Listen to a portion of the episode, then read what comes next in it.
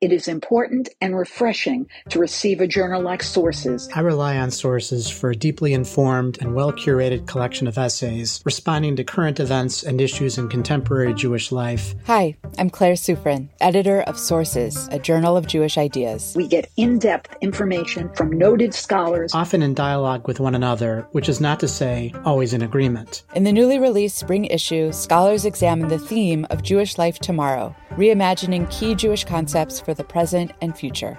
Read, reflect, and subscribe to the award winning journal at sourcesjournal.org.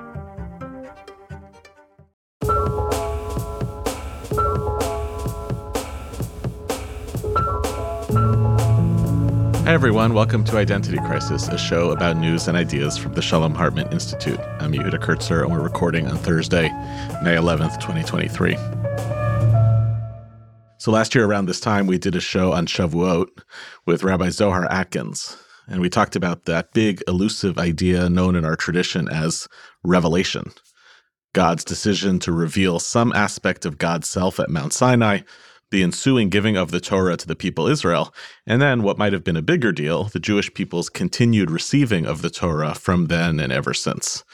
Shavuot is such a wacky holiday. It starts so clearly in the Torah as an agricultural harvest festival, but the Jewish people looked at that and they're like, nah, we could go bigger than that. And in so doing, we also might be able to take that single greatest moment in Jewish theological history and make sure it actually has a day on the calendar to honor it. In that conversation a year ago, Zohar defined revelation by saying that, quote, revelation initiates a conversation between God and the Jewish people that word conversation is doing a lot of work. So we spoke then about the power gap between God and the Jewish people. Today, I want to think about that same conversation, but a little bit differently about what it means for us, the Jewish people, to be those that lead that conversation and what language we use to conduct it. It's pretty clear to me that our tradition thinks that the ways that Jews are meant to converse about ultimate meaning with or without God in the conversation, that's your choice, is in this strange language that we call Torah. Torah is the language, the discourse, if you prefer the vocabulary, the syntax, whatever, that we Jews use to talk about values and meaning. Now, there are actually alternatives. Some Jews have done and continue to do something called systematic theology, though my bias is to believe that some of the categories and the frameworks of systematic theology are originally and maybe irredeemably Christian.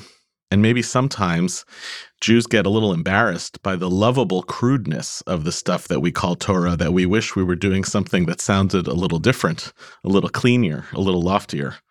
Because Torah, and especially Talmud, which for so many Jews is at the heart of Torah, is crude and it's messy and it's anything but systematic.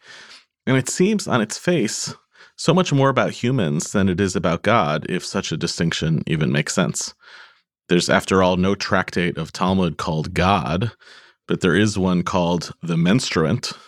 And the whole thing feels like a conversation that you might have accidentally stepped into, a conversation that simultaneously invites you to be a conversant while reminding you it's been going on long before you arrived and it'll probably continue long after you're gone. Most of the Talmud is written by and about people from thousands of years ago. The Talmud makes no pretense, like the Bible does, to say that it was actually written by God. And it still, astonishingly, even written a long time ago, operates in the present tense. You can't quite tell, working through its hundreds of pages, where it begins and where it ends, which parts of it are supposed to matter for lack of a better word, more than others. And it doesn't really matter if you've read something before or if you know it by heart already. As one of the sages, Ben Bagbag, says, you still turn it over and you turn it over because everything apparently is in it. Maybe that's what Revelation is about that our holy books give us this portal into a loud, disorganized block or body of wisdom with human fingerprints all over it from our ancestors and our peers with room for the contributions of our descendants that are visible to us as well while we're doing it. And once you enter the books, and I don't just mean opening them, but when you really enter them, you get to be in the conversation. And there'll be pearls of wisdom, little moments that feel like truth. And it'll be okay that sometimes those moments pass by quickly because even the messy and murky times will find their ways of being rewarding.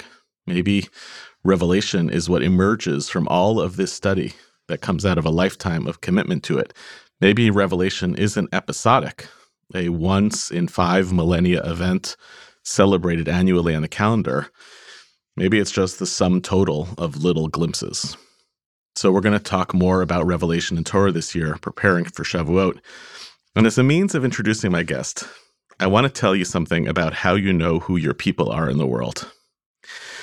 So let's say you're at a fancy and important place. I don't know, for instance, like the White House Hanukkah party, which you get invited to because you are a fancy and important American Jew. But you don't really love hobnobbing or politics, and ultimately, you're kind of a shy person, and you're still not totally sure how a doctorate in Talmud somehow made you eligible or qualified to be among the powerful elites in these halls of power. And then you see a friend, a teacher you've long admired, who's maybe also wondering a little bit why they're also at the party. Even though, like you, they feel honored, a little bit starry eyed. And you quietly go over and say, Hey, do you want to hear about this amazing little bit of Talmud that I've been studying? And they light up, and for five minutes, you get to drown out the speeches and the networking for a short, little brief holy time, talking through the story and the text and its implications. Moments like that remind you of how the rabbis in the Talmud themselves imagined that when the great sages would teach the forbidden mystical secrets, the trees would dance around them, and the world would momentarily feel all the flame because such is the power of Torah, the momentary feeling of revelation we get brief access to once in a rare while. And then when you're finished talking, you can both giggle with a little bit of relief and go back to the party. That's how you know that those are your people. And folks, those of you who are listening, people like us walk among you. I think all of you teachers of Torah know what I'm talking about. And since that moment, I've so wanted to have Rabbi Benay Lappe back on this podcast. Benay was my guest now almost three years ago, talking about her pioneering work at SVARA, the yeshiva that she founded in Chicago 20 years ago. But what I really wanted to do is just learn Talmud with Benay. Benay's Torah and her genius is rooted in applying queer theory to Talmud study and is doing what rabbis have done for generations, which is raising up a generation of passionate students who proliferate Torah into the world for the world's improvement and for their own. So, Benay, first of all, thanks for being back on this podcast. So, for our conversation today on Torah study and revelation, I'm going to introduce uh, a subversive and heretical hypothesis, and we'll learn a little bit about it in the moment. But first, maybe just start off with I gave you my take on Revelation and how I'm thinking about it now and how I see it happening. And I would be curious to hear how you see it happening at the times that you are fortunate to merit it in your learning and in your classrooms? Oh my goodness. First of all, it's such a joy to talk Talmud with you again. And that moment at the White House uh, will always be the high point of a high point um, in my life. And that it meant that to you as well yeah. um, is really such an honor. You know what? When you talk about revelation, what, what jumps out at me is what you were saying about entering the conversation when you learn Talmud. And that jumps out at me in connection to revelation because before I went to rabbinical school, even though I was raised Jewishly and had a very strong sense of myself as a Jew, I was a devout Buddhist and on my way to being a, uh, a monk. And it was my sense that now I was actively rejecting Judaism, which forced me into a six year experiment. I thought, okay, I'm going to give this six years. I'm going to go to rabbinical school, the place where I think people who know most about Judaism go to learn that. And uh, I'll see if Judaism is really my path to God. And I fully expected that experience of God I felt sitting cross legged in meditation would happen for me in prayer. And it didn't. Hmm. In fact, though, it happened in the Beit Midrash. It happened when I was learning Talmud. And I thought, oh, oh, this is it. Hmm. This is the spiritual practice that we've developed to experience God. And what's astonishing to me is that we've guarded it. We've sort of limited access to it to about 1% of our people. And what's astonishing is that we've done as well as we have until now with just 1%, you know, mostly guys, straight guys, cis straight guys who believe a certain thing and behave a certain way. And now I think the gig is to bring it to the other 99%. And that what happens to how we understand what revelation is when the 99% get their hands on the tradition, mm-hmm. I think is going to blow out of the water what we thought was revelation up until now. Is a powerful example because what you're describing is that you were going and searching for you were searching for revelation.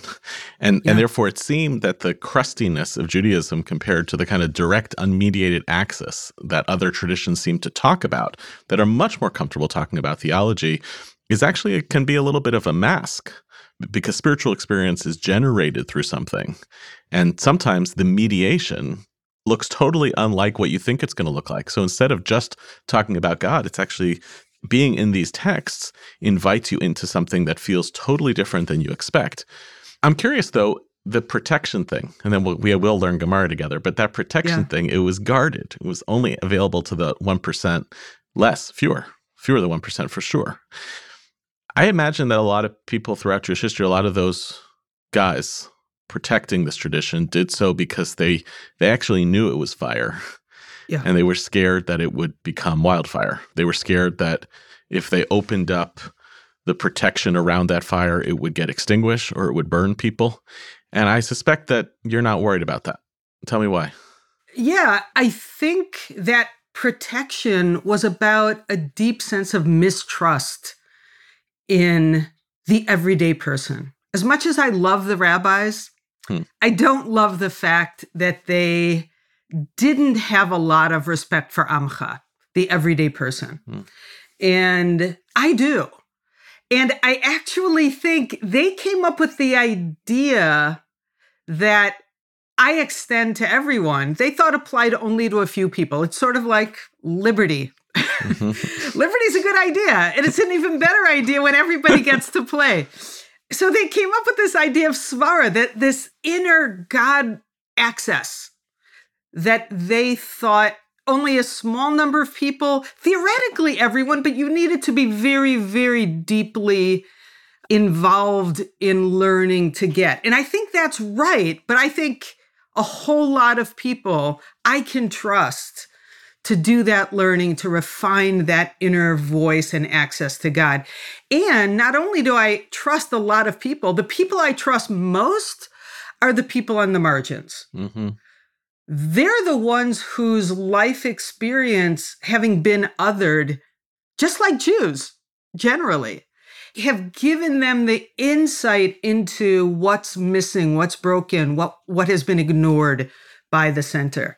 So I'm particularly interested in trusting of those people who are most marginalized. Yeah, I don't know. I mean, my life's work is a little bit different than yours. I suppose I would say to me, it's not Dafka those on the margins as opposed to those in the inside. But I just feel that anyone who steps forward and who wants to make a Kinyan Torah, who's doing what young pre Rabbi Benay Lappe was doing and saying, Does this have meaning? Because I'm yeah. searching for something big, should find access to it. And and that should be unmediated whether you're at the margins or sitting in the in the center of Jewish life, because even those in the center who are seeking oftentimes just don't have the avenues or vehicles. Or they're told this is not for you this is for this is for somebody else. And that's how you generate a bigger elite.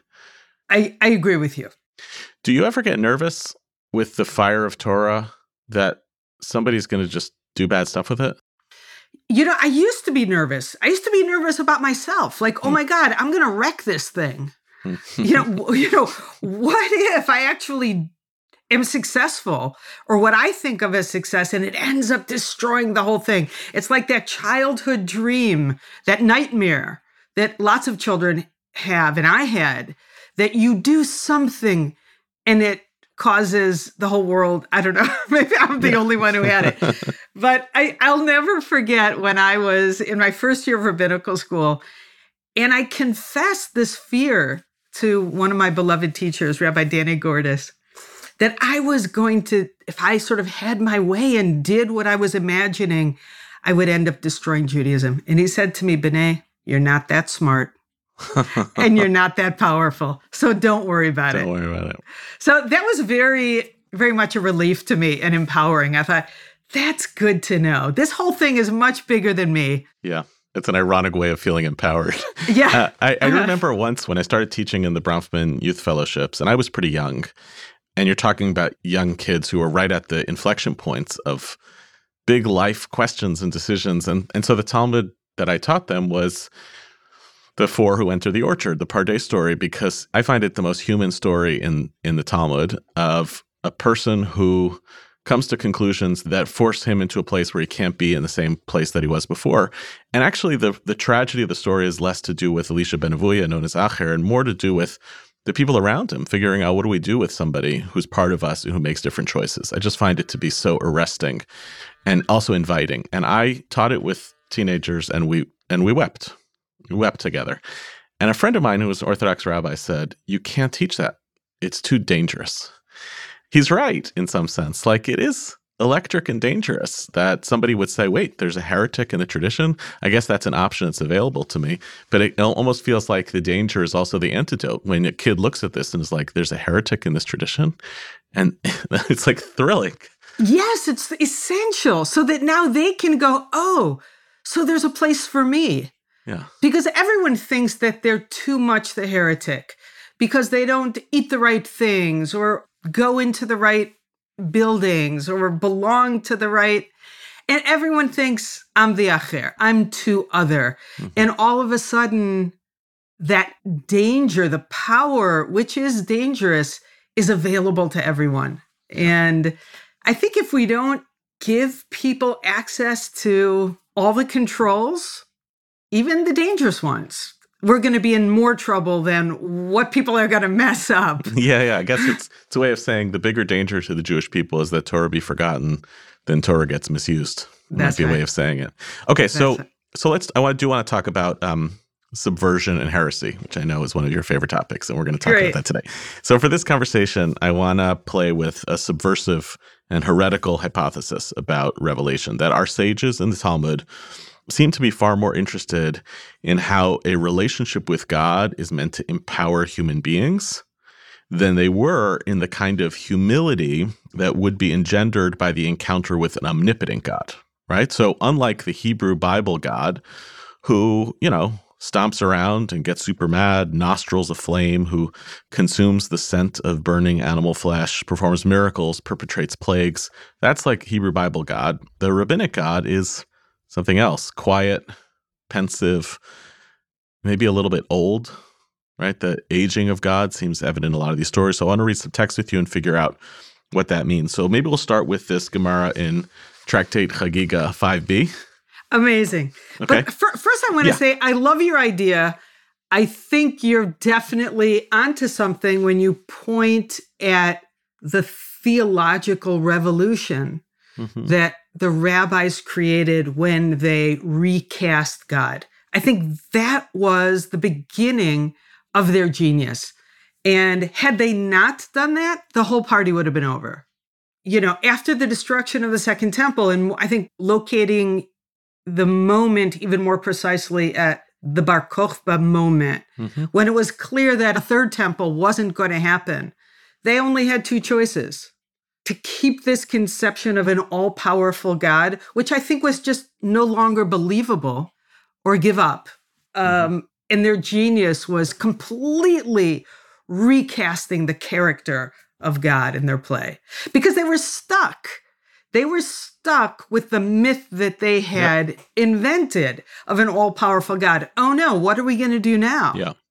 You know, what's, what's cool though is that they even show signs. It, it's only our inheritance of later medieval, early modern, and then modern plaque on Torah that makes us think that that position is actually heretical because they actually so they show their own work. In the most important piece of Talmud, I think, for David Hartman in his teaching was Yoma 69b, in which the rabbis notice that when Moses describes God Moses describes God as the great, the mighty, and the powerful. And then when Jeremiah describes God, he describes God as the great and mighty, but leaves out the word powerful. And then when Daniel describes God, says God is the great and, and won't say the word mighty or powerful. And they explain that to say you cannot lie in the presence of God. So if you don't experience God as being mighty and powerful, it's actually heresy to describe God as something that God is not. They're showing their work. That's not about Jeremiah and Daniel, that's about themselves. What they're saying is, What's the version of God that we can describe in the world based on the prism, the legitimacy of our own human experience? I think we're supposed to read that and say, I think we as Jews are supposed to do the same thing. I love that. And I think that message exists not only on that page of the Talmud or this other page of the Talmud, but every single page of the Yes, Talmud. That that is the message of the entire the entire it's the corpus, 37 the, the, the experience of the learner is to learn how to re-mythologize Hmm. whatever needs to be re-mythologized. God, Torah, received tradition. That's the curriculum. Yeah, I mean, this is good news for Torah study, complicated news for prayer, right? Um, Mhm. But we could we could cross that bridge in a little bit. All right, so let me read a little bit of Chagiga 5b. I'm going to read it in English. You've got a an actual Talmud sitting in front of you, so you may read along in Aramaic. We're going to read and then we're going to riff a little bit. So the Talmud is working off of a line in Jeremiah, which says, "If you will not hear it, my soul shall weep in secret." The word is bemistarim for your pride. Rav Shmuel Bar Inya says in the name of Rav, quote, responding to this verse, the Holy Blessed One has a place where God cries, and its name is Mistarim. Rav Shmuel takes that position, takes the verse, and says, this isn't like a metaphor, right? That there's weeping. It's actually literally God has a place where God cries, and its name is Mistarim. It's not in secret, it's in secret. it's in the place called secret. And what is the meaning of for your pride? So why is it that God seems to be crying? So there's first answer that Rav Shmuel Bar Yitzchak says God cries due to the pride of the Jewish people, which was taken from them and given to the Gentile nations. Rav Shmuel Bar Nachmani says, however, God cries due to the pride of the kingdom of heaven. Know, perhaps that the pride has been eroded.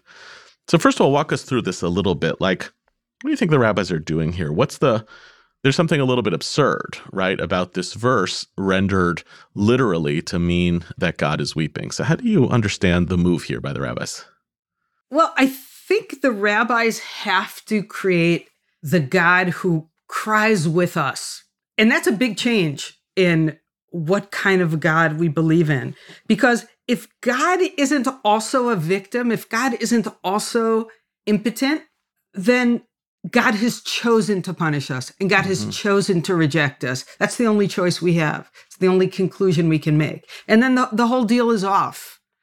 There's no way to continue being Jewish. There's no way to continue being in relationship to God. You have been rejected. And I think the genius of the rabbis was letting God take the hit so that we could still stay in relationship. What you mean by God takes the hit, it actually means God's power takes a hit, That's right. right? God's intervention takes a hit. But this then conveys almost a declaration in this sense of God is actually not a player anymore. God is weeping with us, but God's not a player anymore. It doesn't that feels like it has huge ramifications for anyone who wants to continue to believe in an intervening omnipotent God who participates in the destiny of the Jewish people. Yeah, but you have to give that up in order to be a player. I, I, I think the move here is, and it's even more explicit in other texts, that God is saying to us, You're the player now. Hmm. I'm going to take a back seat. Sort of the Yitz Greenberg's idea of us becoming the senior partners in the relationship and God becoming the junior partner. This is God saying, You know what? We're going to change the game now. I'm not the one in charge. You are. And I love that. And I know you're going to mess it up. Yeah. You're going to make mistakes, and that's okay. Don't worry about it. But there's another layer too, which is that the result is God's extraction from this story doesn't just empower human beings. The rabbis are also humanizing God because to render God as a character who also weeps Yeah. is to essentially not just take God out of the picture, but to kind of turn God into a passive sort of human being. What happens to a theology of awe and worship and amazement when God looks like the vulnerable one of us? You know what I think it's about? It's what I'm trying to do when I call the rabbis queer. What, what I'm doing when I portray them as queer, and I don't mean to comment on their gender or sexual orientation. What I mean to be saying to queer folk primarily is they're like you, you're like them. They were powerless, othered, marginal, fringy people, just like you. So that powerless, marginalized, fringy otherness is actually an important ingredient because look what they did. And that's what you can do. You are like them, they are like you, and they were great and created this amazing tradition. Now it's your turn to step into that positionality that they also had and create the next Judaism. So I think what's happening here is the Jews who are now beleaguered, powerless, without a country, without a home, without a temple, they are now seeing that who they are is not a lost cause because God too is like them. So if God's like me, I can be like God. And that's ultimately an empowering realization and position. Does that make sense? I mean, that kind of sounds like what you're saying is that the rabbis are effectively queering God in this story. That's right. Right. Rendering God as a relatable version of a deity that they can now speak to and connect to, even if there's deep tragedy and pathos for the future of Jewish history of a God who's not going to intervene. I'm willing to accept that trade because this is actually the God that I need. I need the God who because I know God's not coming, instead of worshiping and praying for a God to come intervene me in my life when I know that God is not coming, which is a bold thing for a Jew to say, I would rather worship a God who's powerless because it's a God that's relatable. Right. Because if I redeem this kind of God, I can redeem myself. I can be okay and I can still stand in the power of this powerlessness hmm. to do something. Okay, so here's the, the trippier part of this text as we go on. Okay. So the rabbis ask, but is there crying before the Holy Blessed One? That's a rabbinic parlance of not, I think they have too much humility to say, does God cry? Or can't mm-hmm. quite say that. Is there mm-hmm. crying even in God's presence? Didn't Rav Papa say there is no sadness before the Holy Blessed One? Because of the verse that says, honor and majesty are before God, strength and gladness are in God's place right? There's a tension between a verse that God, and this is, illustrates it perfectly, God is associated with honor and majesty and strength and gladness. That's a good Hebrew Bible God. Can God be connected to weeping, quiet weeping? And I love the answer. The answer is wild. This is not difficult. The one text refers to the outer chambers, and the other text refers to the innermost chambers where God can cry in secret. Like it almost sounds as though the rabbis are still holding on to the notion, like those who want to continue to believe that God is associated with honor and majesty and gladness and strength. Yes, God's putting on a show. Right. but I have to generously grant God the ability to do what God really wants to do, which is to cry in secret. Yeah. It's the beginning of the methodology of the wink. Hmm. It's God embodying the appearance of one kind of message of the strength and the honor and majesty when really what's going on is God is very vulnerable and human like us and cries and weeps. And from this point on, this dual process of we say this, but this is really what we're doing, the sleight of hand, it becomes part of the remythologization. I'm not sure if I've got that word right, mm-hmm. but right, the remythologizing to keep a majestic past that we can be proud of while also continually retrojecting our own powerlessness. I don't know. I mean, the costuming is just the thing that's so wild to me. Yeah. It says God still puts on a good show for the world. yeah. Let me do one last section of this, okay. which is um, We'll skip over the next line, although it's amazing, which is it asks, Doesn't God cry in the outer chambers too? We have evidence it seems that God wept, as the book of Isaiah said, in the destruction of the temple. And the rabbis are like, Yeah, well, of course, everybody weeps at the destruction of the temple. um, that's like a obvious one. But then the piece that the text concludes with, or at least our excerpt will conclude with, is the rabbis taught over three people does God weep every day? Does the Holy hmm. Blessed One weep every day? About the person who is able to occupy themselves with the study of Torah and chooses not to. About a person who's unable to occupy themselves with the study of Torah and nevertheless does it. And then the third, and over a leader who domineers over the community. Oh my goodness, it's so beautiful. Yeah, say more. Well, the first thing that comes to me is each is a different kind of crying. hmm So the first one is the oh my god, what what a chaval, what a shame. Look what you- you're missing so much. It's heartbreaking. The cry of heartbreak. You could have this joy that comes with learning and discovery and experiencing me through Torah study, and you don't. And you know, maybe God is even missing us hmm in that. That's the the cry of heartbreak. And the second one is one who is unable to occupy himself with the study of Torah and does. It's the crying you do when you're so proud of your child. It's This is the people on who I'm, I'm just in awe of. The people on the, I think it's the 722 Long Island Railroad car, which is the Daf Yomi car, who like, they don't really have time to do this, but every morning and every afternoon at the end of the day, a commuter car full of people studies Talmud because yeah. You have to. Like, were you not? And that's even leisure time because you have time. You could be work doing work, you could be playing Candy Crush like a normal person, but people decide to do it. But the people who the text is really has pride for Yeah. are actually, I think, the poor. I think that's who this is about. Those of us who can make a living from this, how fortunate are we? Right. But people who can't and who still, nevertheless, by the tiny bit of fuel they have by their candle to study Torah when their bodies are tired and they can't, God's kind of overwhelmed by the devotion. Exactly. Exactly. And then this last one, the Okay, leader who see. Dominates over the community. I don't know what that feels like an angry cry. Angry, A yeah. frustrating cry. I'm imagining a God whose hands are tied actually here because it's the leader of the community who is portraying God and who is telling people what Torah is and lying to them or misleading them and oppressing them. And God is like, oh my God. oh my God. that- that's Yeah. the cry of anger and frustration. I Look would what you're doing in my name. I like that. So it's it's a what you're doing on my name. I think it might also be a way of suggesting I could be in charge. I God could be in charge, and I'm not. If I can restrain myself, why mm-hmm. can't you?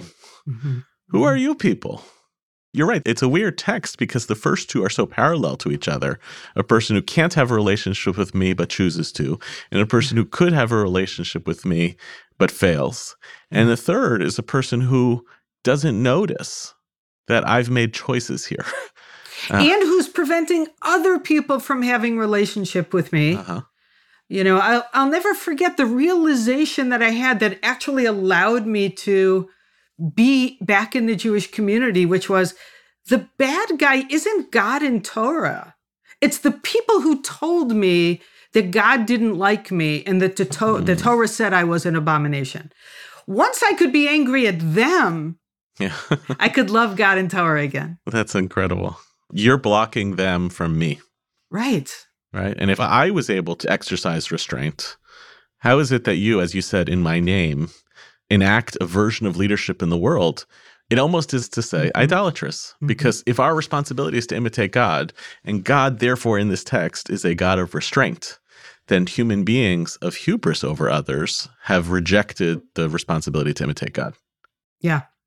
And now that you bring up us imitating God, this theological insight that I think you're onto is that for us to imitate God, we have to first make God imitate us. hmm We have to first portray God as like us.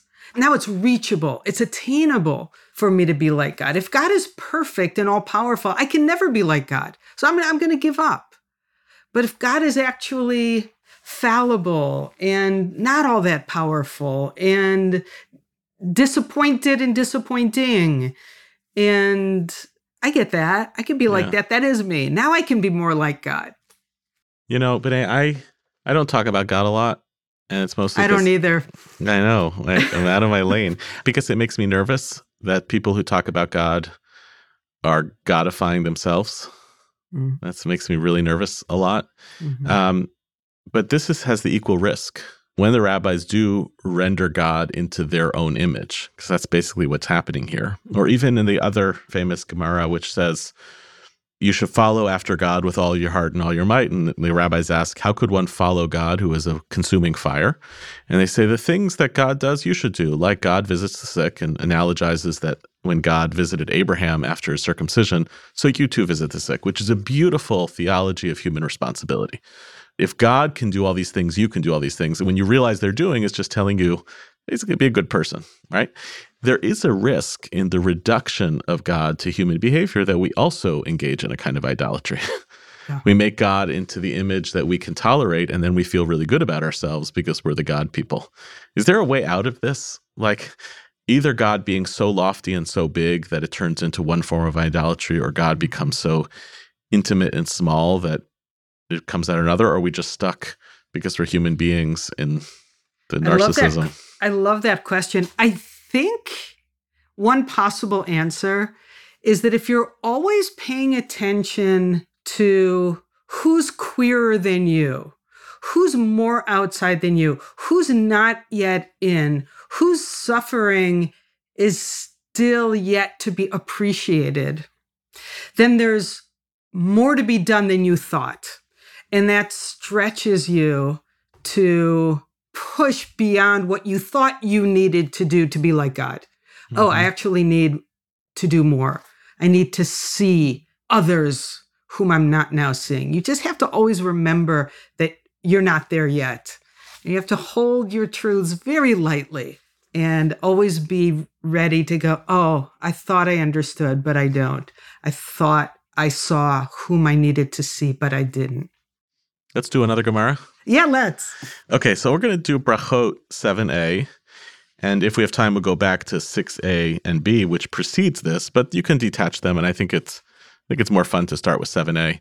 One of my favorite rabbinic stories, which is about an astonishing tale of a rabbi who encounters God, which you don't really see in the Talmud all that much. You see rabbis imagining what must Right. God be doing right now. In fact, a lot of the stories about rabbis and God happen through Elijah Right? I was just going to say that. right? Right? Yeah. Rabbis are like, well, they want, they want to know. They found Elijah. What was God doing at that time? Like, oh, God was cracking up, right? Um, Right. but once in a while, you get a little bit of an encounter with God, and it says as follows: And Yeah. and I just want to say that any of those stories like this one, I think we're also meant to be a little nervous about. hmm You know, it's a little bit like the Buddhist idea of, you know, if you meet the Buddha on the road, kill him. In other words, if you think you understand who the Buddha is or the fullness of truth, Yeah, destroy it because you're wrong. yeah. Look who thinks he knows knows Elijah. That's right. That's right. okay, so um, Rabbi Yochanan said in the name of Rabbi Yossi, "How do we know that God prays? The Holy Blessed One prays." Amazing rabbinic question. Yeah. Nobody knows that. You made up the idea with the question. It's um, great. And it's as it says, quoting from Isaiah, I will bring them to my holy mountain and make them joyful in the house of my prayer.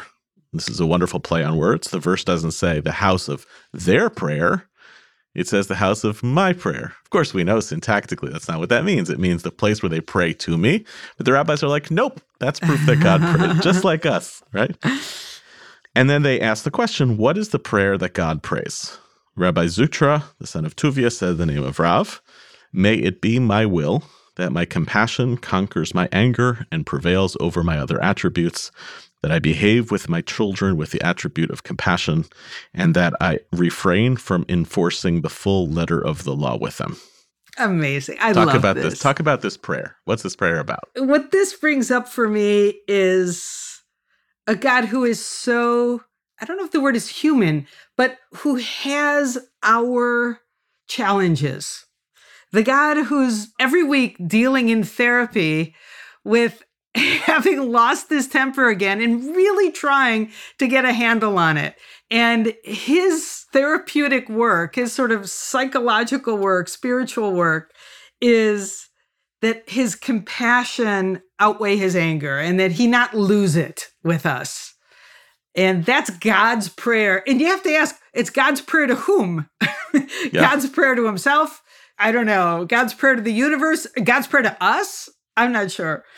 I but, thought I, I read it a little bit differently. It's not it's less to me about the therapeutic work that God has to do, although you could do a good read and say God is so associated with anger and frustration that maybe this is the prayer God needs to say. I read a little differently, which is this isn't God's prayer. This is what we really hope that God is doing. This is about us. We mm-hmm. really wish that mm-hmm. an omnipotent, omniscient God is sitting around and saying, How do I become more compassionate to the Jewish people? Because you're saying because we need that's God to be there. We're hoping, we're praying. Desperately. Uh huh. Right? I mean, yeah. It's like a kid's hoping that their parents are thinking about them and yeah. really just want to be compassionate towards them. And so when God's praying, by the way, it's not resolved. The question that's implicit here is to whom is God praying? yeah, that's what I'm saying. Is who's God praying to? But that might mean that the answer to that question is God is praying to us. Yeah. I hope I can show up as my best self for those people. And what it tells us, we really want that that's what God's internal monologue is about. I love that. And this reminds me of that text, I forget where it is, you you probably know, where there's a machloket in the Yeshiva Shel right? God is engaging in Talmud study with those Rebbeim who have died and gone to heaven, and they don't know the answer, and God has to consult with someone on earth to find out the right halacha. you know the text I'm talking about. Faintly. So, so if, if the way you're interpreting this reminds me of that one because God needs us to solve the halachic problems. Maybe God needs us to answer God's prayer. In other words, we need a God who needs uh, mm-hmm, mm-hmm. to be the kind of God we hope God is. Yeah. Yeah. I love that. God's best self. All right, so I'll finish the text, which is okay. Now, in, in relationship to this, was taught in a Breita, in a different Tannaitic document, Rabbi Ishmael ben Elisha, who's imagined by the rabbis as being one of the few characters who overlaps with the Second Temple period, rabbi who's a high priest. He says, Once upon a time, I, en- I entered to offer incense in the innermost sanctum. So this would have taken place in Yom Kippur. And I saw Akatriel Yah, the Lord of hosts, right? Multiple names for God, seated on a mighty and exalted throne. And he said to me, Yishmael, my son, bless me. Man. wow. I mean, that's the that's the whole thing here, right? Of you encounter God on a mighty and exalted throne, and there's something needy. Yeah. About the request. Right? God needs us. What is this? What is why does God need us to bless God? Is this I don't have an answer, but I'm I'm wondering, is this us imagining because we're now thinking of a God who needs us, that we now have some kind of importance and agency and power that we didn't realize we had. And now what can we do with that power? Yeah. I don't know. So, anyway, he says to him, mm-hmm. quoting the same verse, the same teaching from the earlier part of the Talmud May it be your will that your compassion conquers your anger and prevails mm-hmm. over your other attributes, that you behave with your children with the attribute of compassion, and that you refrain from enforcing the full letter of the law. And God nodded to me with God's head. Binani li barosho. That's the end. And then the rabbis give this incredible conclusion. The lesson of this story, Ka mashma lan, that you should not take the prayer of a layperson lightly. Mm-hmm. So there is like a legal implication to this or an ethical implication, which is if God can ask for the prayer of a human and is happy with it, likes it, how are we supposed to listen for as the people you mentioned earlier, those on the margins? Right.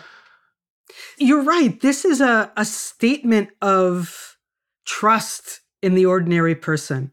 The Birkat Hediot. This is yeah. the ordinary person. You were selling them short. Don't sell them short. Mm-hmm. God can do it. And by the way, that means that by extension, as God is mighty and exalted, you are mighty and exalted. Yes. And as you are capable of deciding whether you are going to lord over others or be compassionate towards others, you need people in your world who remind you of the responsibilities of compassion. And if God can do it and then nod in approval when you're told, well, what kind of person are you if you're incapable of doing that too? Mm, beautiful. All right, let's do one last piece, which is the previous okay. page in this Gemara. And I'll just say to our listeners, since Shavuot's coming up, you know what we'll try to do is just put this on a source sheet and people want to learn this on vote night. You could do a lot worse. Maybe we'll throw a couple of other pieces to Talmud. We'll attach it to the show notes. People might be able to learn with this. So just earlier in the Talmud on the previous page, 6a, b, similar version of the same question. Rav Avin Bar Ada said in the name of Rav Yitzchak, how do we know that God lays tefillin? This is even trippier. And the rabbis do a, I'm not going to do all of these pieces of text, um, but it suggests that God has a right arm. We know that God has a right arm. God's arm does mighty things, right? An outstretched arm. Right. But I want to look just at the last piece because then they say, okay, fine. Let's say God wears tefillin. What is it written on God's tefillin? Mm-hmm. What would be there, right? In our tefillin, it says, Shema Yisrael, Hashem Elokeinu, Hashem Echad. Hear, O Israel, your Lord, Lord is one. These tefillin and the master of the world, what's written to them? And the verse is, Mi ke'amcha Yisrael goyachad ba'aretz. Who is like your people Israel, one nation in the land? Okay, and, wait. I want to yeah. I want to back up here for a minute. So going back to tefillin. So let's get on the table that yeah. I think the idea of tefillin is that it's a technique, it's a tool to remind us of what we forget, right? Mm-hmm. To remind us of what's important because we're likely to forget it. And it's essential that we don't forget it. And what is that? It's that God's there for us, that we have a relationship with this God. I think what's a little difficult in light of what we've been talking about, about this God who now has become less powerful, is that the verses in the tefillin are reassuring us that God is going to take care of us. Mm-hmm. And God is no, lo- no longer so much taking care of us. So, but the parallelism here is what I think is more powerful, which is we have this amuletic thing, which we wrap around our arms to say, yeah. God is our protector. And in some yeah. ways, we are bound literally mm-hmm. to the belief in God's oneness. If God is wearing tefillin, mm-hmm. and God is then binding God's self to our mm-hmm. oneness, to the Jewish people's unity. In other words, there's two unities that need to be established God's unity and the unity of the Jewish people. Mm-hmm. Our security, in some sense, psychologically, comes from a commitment to God's oneness, and God's psychological security comes to a commitment to our oneness. Beautiful. So we better take care of ourselves yeah. and keep our, you know what, together so that God can also be there for us. Because if we let go of our end, that's going to be bad for God, and we need God. So yeah. I love that. It's like in Professor Sarah Wolf of the seminary, when I learned this these texts a few years ago, she suggested that these two tefillins are they turn tefillin from like a thing that we do into walkie-talkies. These are like the great walkie-talkies between God and the people of Israel, reminding ourselves of what we want the other to ultimately be. And it says mm-hmm. basically says this, the holy blessed one said to Israel, you have made a unique entity in the world, and I will make you a unique entity in the world. Consequently, the Holy Blessed One is glorified through the glory of Israel, whose praises were written in God's tefillin, where our vision for each other is intertwined with each other. Amazing. Amazing. It's beautiful. Benay, what are you teaching on Shavuot? I'm sure that you're either teaching or you have something that you're planning to learn on Shavuot. You know what? I just made a plan with one of my chavrutas, Rabbi Ari Lev Fornari, and we are having so much fun digging into the Gemara in Yoma that Rambam used to develop his Hilchot Tshuva, his laws of Tshuva. And we're kind of getting inside Rambam's process for what he left behind, what he took, what he changed. That's what we're learning. So we're in uh, Yoma 86b, something like that. Yeah. Trying to get underneath Tshuva. That's what we're doing on Shavuos. Benay, it was a joy to learn Torah with you today. Thank you so much for being back on the show. And thanks to all of you for listening. Identity Crisis is produced by C. Kalman with assistance from Miri Miller and Shalhevet Schwartz. This episode was edited by Gareth Hobbs at Silver Sound NYC. Our production manager is M. Lewis Gordon. Maytal Friedman is our vice president for communications and creative, and our music is provided by SoCalled. Transcripts of our show are now available on our website. I give the transcript people a lot of credit if they can figure out this one, typically a week after an episode airs. To find them and to learn more about the Shalom Hartman Institute, visit us online at shalomhartman.org. We're always looking for ideas of what we should cover in future episodes. If you have a topic you want to hear about, and if you have comments on this one, please write to us at identitycrisis at shalomhartman.org. You can rate and review the show on iTunes to help more people find it. You can subscribe everywhere podcasts are available. See you next week. Chag Sameach, and thanks for listening.